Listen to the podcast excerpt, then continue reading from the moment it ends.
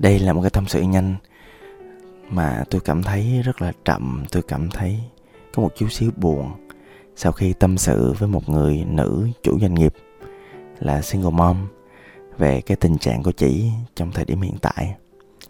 Chị làm khởi nghiệp nông nghiệp, chị là dân sài gòn. Không biết tại sao mà chị là single mom, chị cũng không chia sẻ, nhưng mà tôi chỉ biết là chị buồn lắm tôi chỉ biết là chị cảm thấy cực kỳ tiêu cực với bản thân. Khi mà nghe câu chuyện của chị á, tôi cảm nhận cái sự nó khó khăn như thế nào về sức khỏe tinh thần, về thể chất, và thậm chí là nó ảnh hưởng trực tiếp đến doanh nghiệp của chị luôn. Chị kể là sau sinh thì chị cảm thấy mệt mỏi lắm. Chị mất ngủ chị không muốn ăn gì hết. Chị giảm tới 15 kg lận.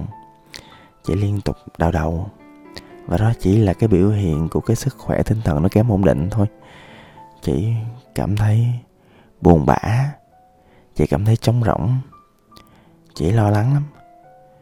Chị cảm thấy vô định và chị cảm thấy mất hứng thú trong cuộc sống. Và nhiều khi là chị cũng nghĩ quẩn á chị nói tôi một câu mà tôi cảm thấy rất là đau lòng, là thỉnh thoảng là chị chạy xe ngoài đường á.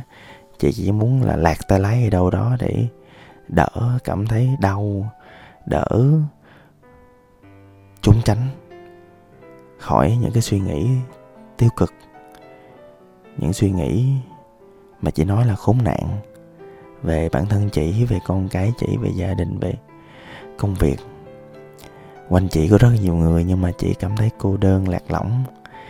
Chị cảm thấy là một cái rất là tệ là chị cảm thấy nhiều khi là chính cái sự tồn tại của chị á, nó gây nguy hiểm cho những người thân, cho con của chị. Và thật sự á mọi người, rõ ràng là những cái trầm cảm sau sinh nó ảnh hưởng tới cái người phụ nữ, ảnh hưởng tới việc phát triển doanh nghiệp ảnh hưởng tới cái sự quyết định và ra quyết định trong việc vấn đề. Và mọi người biết không? Cái nguyên nhân cốt lõi á thầy chỉ biết nha chỉ rất là hiểu bản thân mình. Thậm chí chị, chị nói một số cái từ mà tôi phải nghe đi nghe lại tôi đã cảm nhận được thực sự nó như thế nào. Cụ thể là khi mà phụ nữ mà sau sinh á, thì có sự thay đổi nội tiết tố rất là mạnh mẽ. Những cái hóc môn nếu tôi nhớ không lầm là estrogen. Và có một cái mà tôi không nhớ được là progesterone gì đó. Liền cái hormone nội tiết tố đó, nó giảm đột ngột.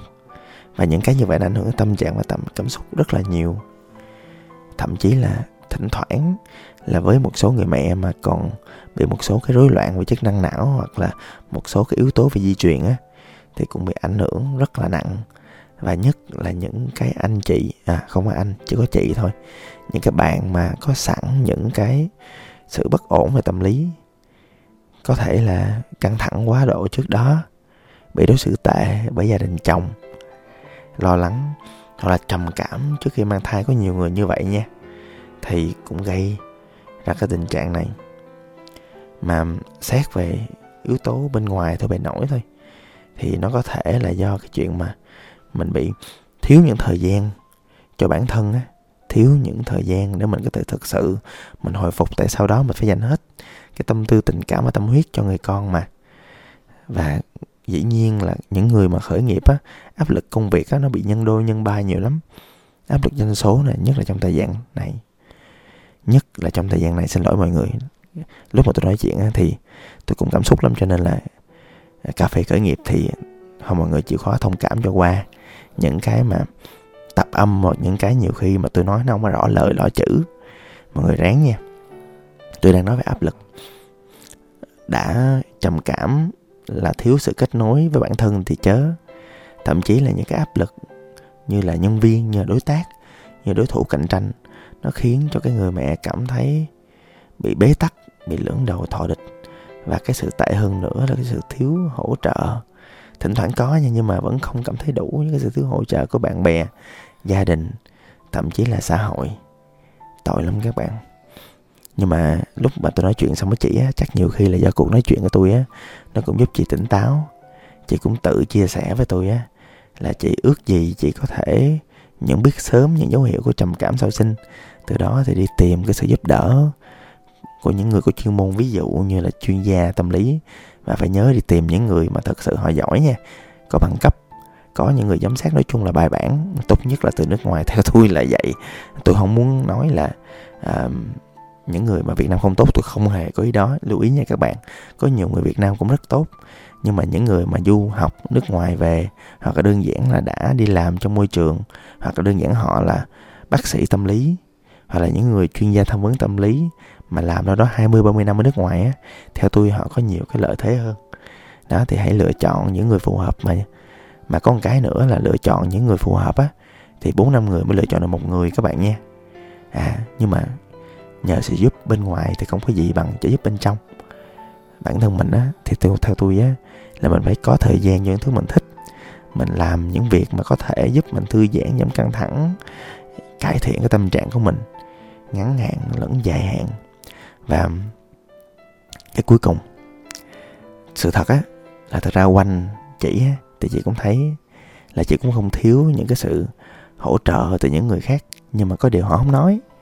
Nói đi nói đi thì sẽ được hỗ trợ bởi những người như bạn bè, như gia đình mình.